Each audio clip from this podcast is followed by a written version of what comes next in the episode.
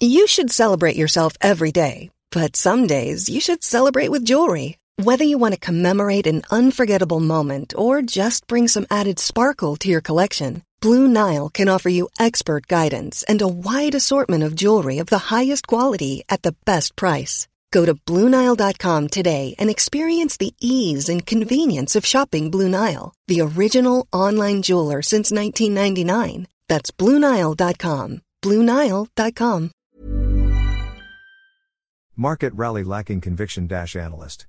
An ongoing stock market rally may not be sustained this week, an analyst said, with investors continuing to be on the lookout for catalysts.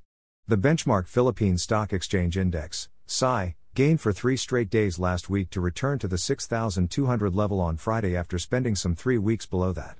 Week on week, the bourse ended 0.81% higher at 6,211.89.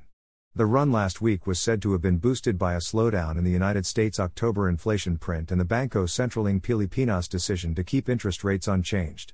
Philstocks Financial Incorporated senior research analyst Japhet Tanciangco said that despite having corrected higher, the SI remained at bargain levels with a price earnings ratio of 13.41x, still lower than the last five years' average of 19.08x. Still, this alone may not lead to a sustained rally as investors are expected to watch out for catalysts that would point to a better economic outlook, he said. Based on year to date performance, Tanciangco said the stock market was continuing its downward trend and that value turnover remained tepid. This implies that the size 3 day winning streak still lacked conviction, and as such, investors are advised to remain careful.